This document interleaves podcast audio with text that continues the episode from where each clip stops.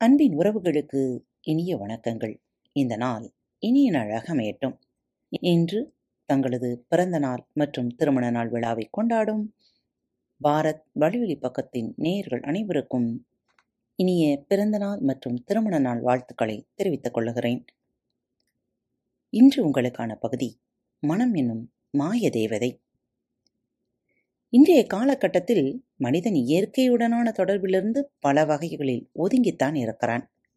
விளைவாக இயற்கையின் அறிவை பல இடங்களில் தவற விடுகிறான் உதாரணமாக மிக இயல்பான செயல்களாகிய உட்காரும் போதும் நடக்கும் போதும் உறங்கும் போதும் கூட முந்தைய கால மனிதன் பூமியுடன் கொண்டிருந்த தொடர்பு இன்றைய மனிதன் கொண்டிருக்கவில்லை.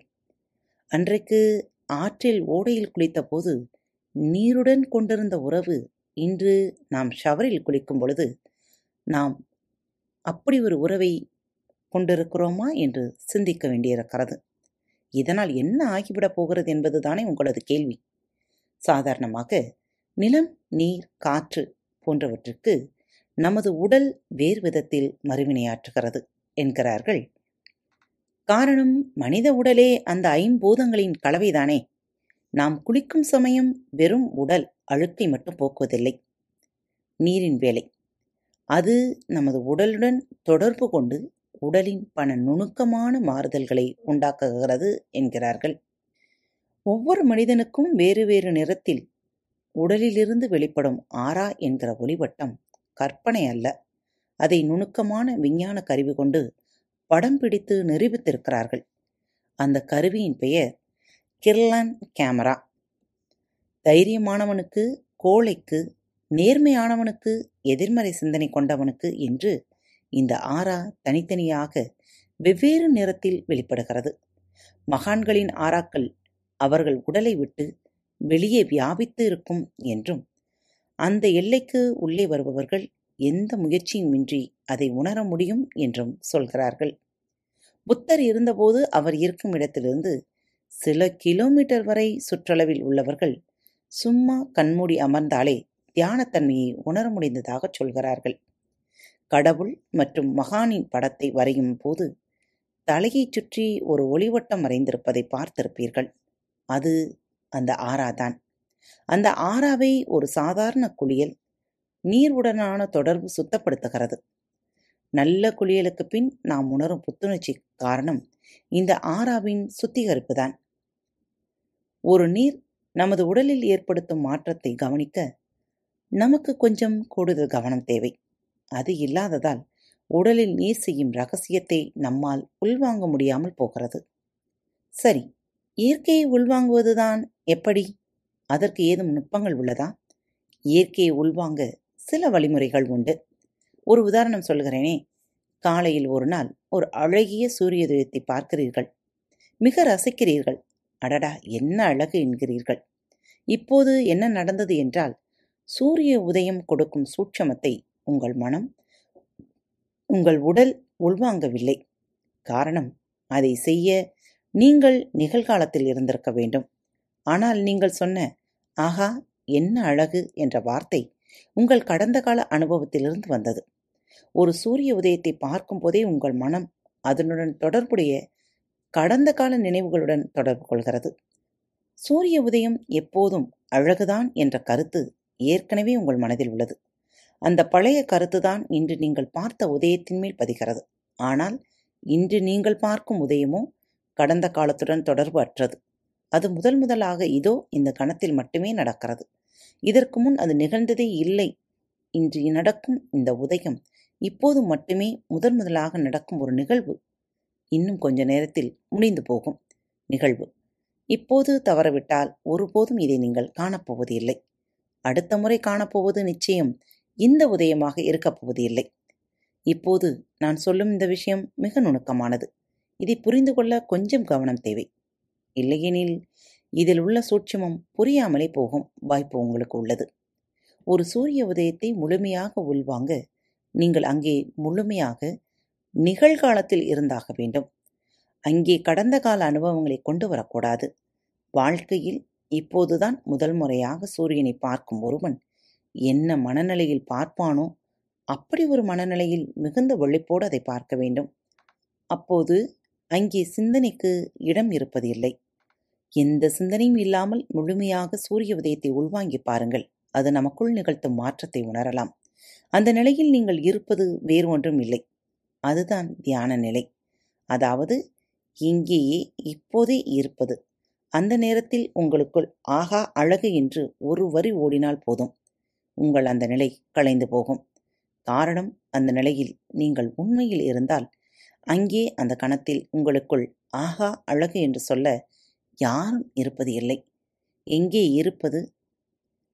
நீங்கள் அல்லாத வெறும் அனுபவம் மட்டும்தான். ஒரு நல்ல தூக்கத்தை ஒருபோதும் தூக்கத்தில் உணர முடியாது. விழித்து எழுந்த பிறகுதான் ஆகா அருமையான தூக்கம் என்று சொல்ல முடியும் அல்லவா? அதே போலத்தான். ஒரு விஷயத்தை முழு உணர்வுடன் உள்வாங்கும் பொழுது அங்கே வார்த்தைகள் உலா வர முடியாது. அந்த செயல் முடிந்தபின் மட்டுமே உங்களால் அதை வார்த்தை வர்ணனை செய்ய முடியும். இந்த வார்த்தையற்ற அனுபவத்தை சரியாக புரிந்து கொண்டால் நீங்கள் தியானம் என்றால் என்ன? இயற்கையுடன் ஒன்றிணைதல் என்றால் என்ன போன்றவற்றை புரிந்து கொண்டவர்கள் ஆவீர்கள். மேலே சொன்ன இந்த சூட்சமத்தை பற்றி நமக்கு எடுத்துச் சொன்னவர் ஓஷோ. சரி இதனால் என்ன ஆகும் இந்த மாதிரி உள்வாங்களோடு நீங்கள் வாழ்க்கையில் ஒவ்வொரு விஷயத்தையும் அணுகினால் நீங்கள் குளிக்கும்போது நடக்கும்போது சாப்பிடும்போது படுக்கும்போது அமரும்போது உங்களை சுற்றி உள்ளதை இதே போல உள்வாங்கினால் இயற்கையுடன் அருந்து போன தொடர்பை மீண்டும் ஏற்படுத்த முடியும் என்கிறார் ஓஷோ. நடக்கும்போது நிலத்தை பாதத்தின் அடியில் உணர்ந்தபடி ஒவ்வொரு அடியையும் மிகுந்த விழிப்போடு உணர்ந்து நடந்தால் அந்த நடையே உங்களுக்குள் பல மாறுதல்களை உண்டாக்கும் என்கிறார் அவர். இயற்கை தனது கொடையை ஒரு மலை போல் எப்பொழுதும் நம் மீது பொழிந்து கொண்டேதான் இருக்கிறது. அதை உள்வாங்க நமது பாத்திரத்தை நாம் கவிழ்த்து வைத்திருக்கிறோமா? அல்லது திறந்து வைத்திருக்கிறோமா? என்பதுதான் இங்கு கேள்வி.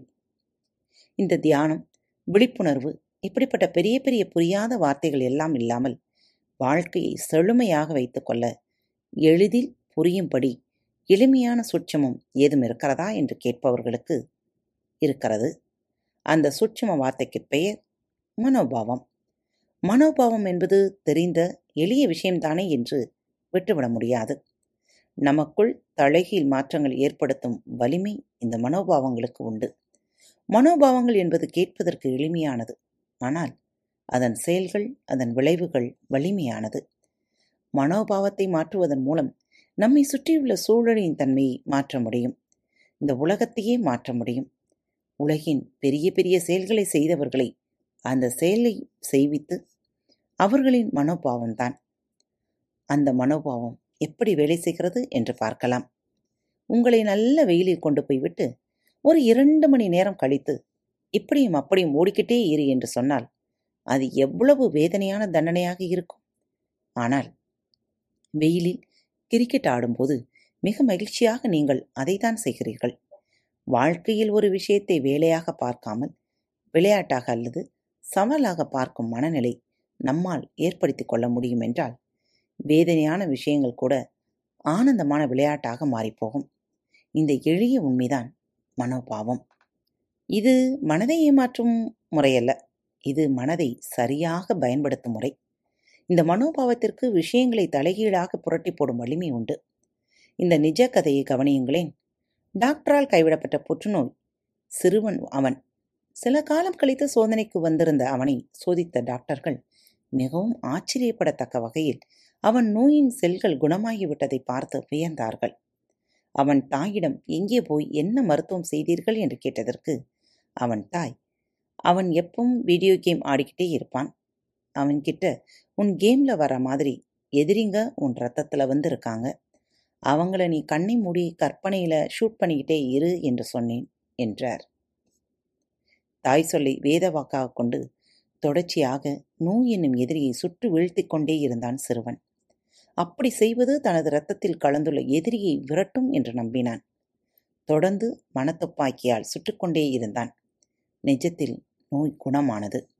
இது எப்படி நடக்கிறது என்று அறிவியல் பூர்வமாக சொல்ல வேண்டுமென்றால் உலகின் எல்லா டாக்டரும் அறிந்த அவர்களே ஒத்துக்கொள்ளும் விஷயம் ஒன்று உண்டு. அதாவது எந்த மருந்தும் மாத்திரையும் மனித உடலுக்கு நோய் எதிர்ப்பு சக்தியை உண்டாக்குவது இல்லை. நோயை எதிர்க்கும் சக்தி என்பது இயற்கையாக நமது உடலில் இருக்கும் வலிமை. மருந்துகள் செய்வது எல்லாம் அந்த சக்தியை உசுப்பி அதை செயலாற்ற வைக்கும் வேலைதான். மனதை சரியாக பயன்படுத்த தெரிந்தால் அந்த மருந்துகள் உதவியின்றி உடலின் இயற்கை சக்தியை கையாள முடியும். எம். எஸ். உதயமூர்த்தி தனது புத்தகத்தில் எமிலி கியூ என்னும் டாக்டரை பற்றி அடிக்கடி குறிப்பிடுவார். அவர் தங்களிடம் வரும் நோயாளிகளுக்கு ஒரு விசித்திர மருத்துவம் செய்தவர். நோயாளிகளிடம் அவர் தினம் மனதுக்குள் நான் ஒவ்வொரு நாளும் மிகவும் ஆரோக்கியமாகவும் வலிமையாகவும் மாறி வருகிறேன். என் நோய் என்னை விட்டு மிக வேகமாக போய்க் கொண்டுள்ளது என்று திரும்ப திரும்பச் சொல்லுங்கள். காலையில் எழுந்ததும் பத்து முறை தூங்கப் போகும் முன் பத்து முறை எப்போ எல்லாம் நேரம் கிடைக்குதோ அப்போ எல்லாம் நீங்க இதை சொல்லிக்கிட்டே இருங்க அப்படின்னு சொன்னார். மிக ஆச்சரியப்படத்தக்க வகையில் தங்களிடம் வெவ்வேறு காரணத்திற்காக வந்த நூற்றுக்கணக்கான நோயாளிகளை இந்த வைத்தியம் மூலம் குணமாக்கி காட்டினார். பொதுவாக இந்த விஷயத்தை பற்றி ஆராய்ந்த பல பேர் சொன்ன விஷயம் ஒன்று மிக முக்கியமானது. அதாவது தனக்குள் கட்டளை கொடுக்கும் போது எதிர்மறை வார்த்தைகளை பயன்படுத்தி கொடுக்கக்கூடாது என்கிறார்கள். உதாரணமாக எனக்கு இருக்கும் முடிக்கொட்டும் பிரச்சனை வேகமாக குணமாகிறது என்று நீங்கள் சொல்லக்கூடாது. அப்படியானால் நான் முடிக்கொட்டும் பிரச்சனை கொண்டவன் என்பதை தான் முதலில் மனது புரிந்து கொள்ளும். மாறாக நான் மிக ஆரோக்கியமான தலைமுடி கொண்டவனாக நாளுக்கு நாள் மாறி வருகிறேன் என்று அழுத்தமாக சொல்ல வேண்டும். மீண்டும் சொல்கிறேன். எனக்கு இருக்கும் முடிக்கொட்டும் பிரச்சனை வேகமாக குணமாகிறது என்று சொல்லக்கூடாது. அப்படியானால் உங்கள் மனம் முதலில் புரிந்து கொள்வது நான் முடிகொட்டும் பிரச்சனை கொண்டவன் என்பதைத்தான். மாறாக நீங்கள் நான் மிகவும் ஆரோக்கியமான தலைமுடி கொண்டவனாக அல்லது கொண்டவளாக நாளுக்கு நாள் மாறி வருகிறேன் என்று அழுத்தமாக சொல்லுங்கள். இன்னும் சில பேர் இந்த சுய கட்டளைகளை சொல்லும்போது கால இலக்கணத்தை கொஞ்சம் தவறாக சொல்ல வேண்டும் என்கிறார்கள். அதாவது நான் வளமானவனாக மாறுவேன் என்று எதிர்காலத்தில் நினைக்காமல் நான் வளமானவனாக இருக்கிறேன் என்று நிகழ்காலத்தில் அதை சொல்ல வேண்டும் என்கிறார்கள். கால இலக்கணம் தவறாக இருந்தாலும் இந்த வழிமுறைதான் பலனளிக்கும் என்கிறார்கள். அன்பர்களே மனம் என்னும் கருவியை சரியாக கையாள சரியாக சிந்திக்கும் முறை என்று பல சான்றோர்கள் நமக்கு சில சூட்சமங்களை பல தொழில்நுட்பங்களை சொல்லிக் கொடுத்து விட்டு சென்றிருக்கிறார்கள். அந்த சூட்சமங்களை பற்றி அடுத்த பாகத்தில் தொடர்ந்து யோசிக்கலாம். என்ன நேயர்களே இன்று உங்களுக்கான தடைக்கற்களை நீக்கும் வழிகளை கற்றுக்கொண்டிருக்கிறீர்கள் நேர்மறையான வார்த்தைகளைக் கொண்டு உங்களது வாழ்வை செழுமையாக்குங்கள். நான் இன்று முதல் மிகவும் மகிழ்ச்சியாகவும் ஆனந்தமாகவும் ஆரோக்கியமாகவும் இருந்து கொண்டிருக்கிறேன். என்று சிந்திப்பதை நேர்மறையாக சிந்தியுங்கள். இந்த நாள் உங்களுக்கு இனிய நாளாக இருக்கட்டும். மீண்டும் மற்றொரு தலைப்பில் உங்கள் அனைவரையும் சந்திக்கும் வரை உங்களிடமிருந்து விடைபெற்றுக் கொள்வது உங்கள் அன்பு தோழி லீமா. அன்பின் நேயர்கள் அனைவருக்கும் இனிய வணக்கங்கள். பாரத் தமிழ் வலையொலி பக்கத்தை சப்ஸ்கிரைப் செய்யாதவர்கள் சப்ஸ்கிரைப் செய்து கொள்ளுங்கள். இந்த பகுதியை கேட்டு முடித்தவுடன் உங்களது கருத்துக்களை பதிவிட மறவாதீர்கள். உங்களுக்கான இமெயில் முகவரி கீழே உள்ள டிஸ்கிரிப்ஷன் பாக்ஸில் கொடுக்கப்பட்டுள்ளது. நன்றி.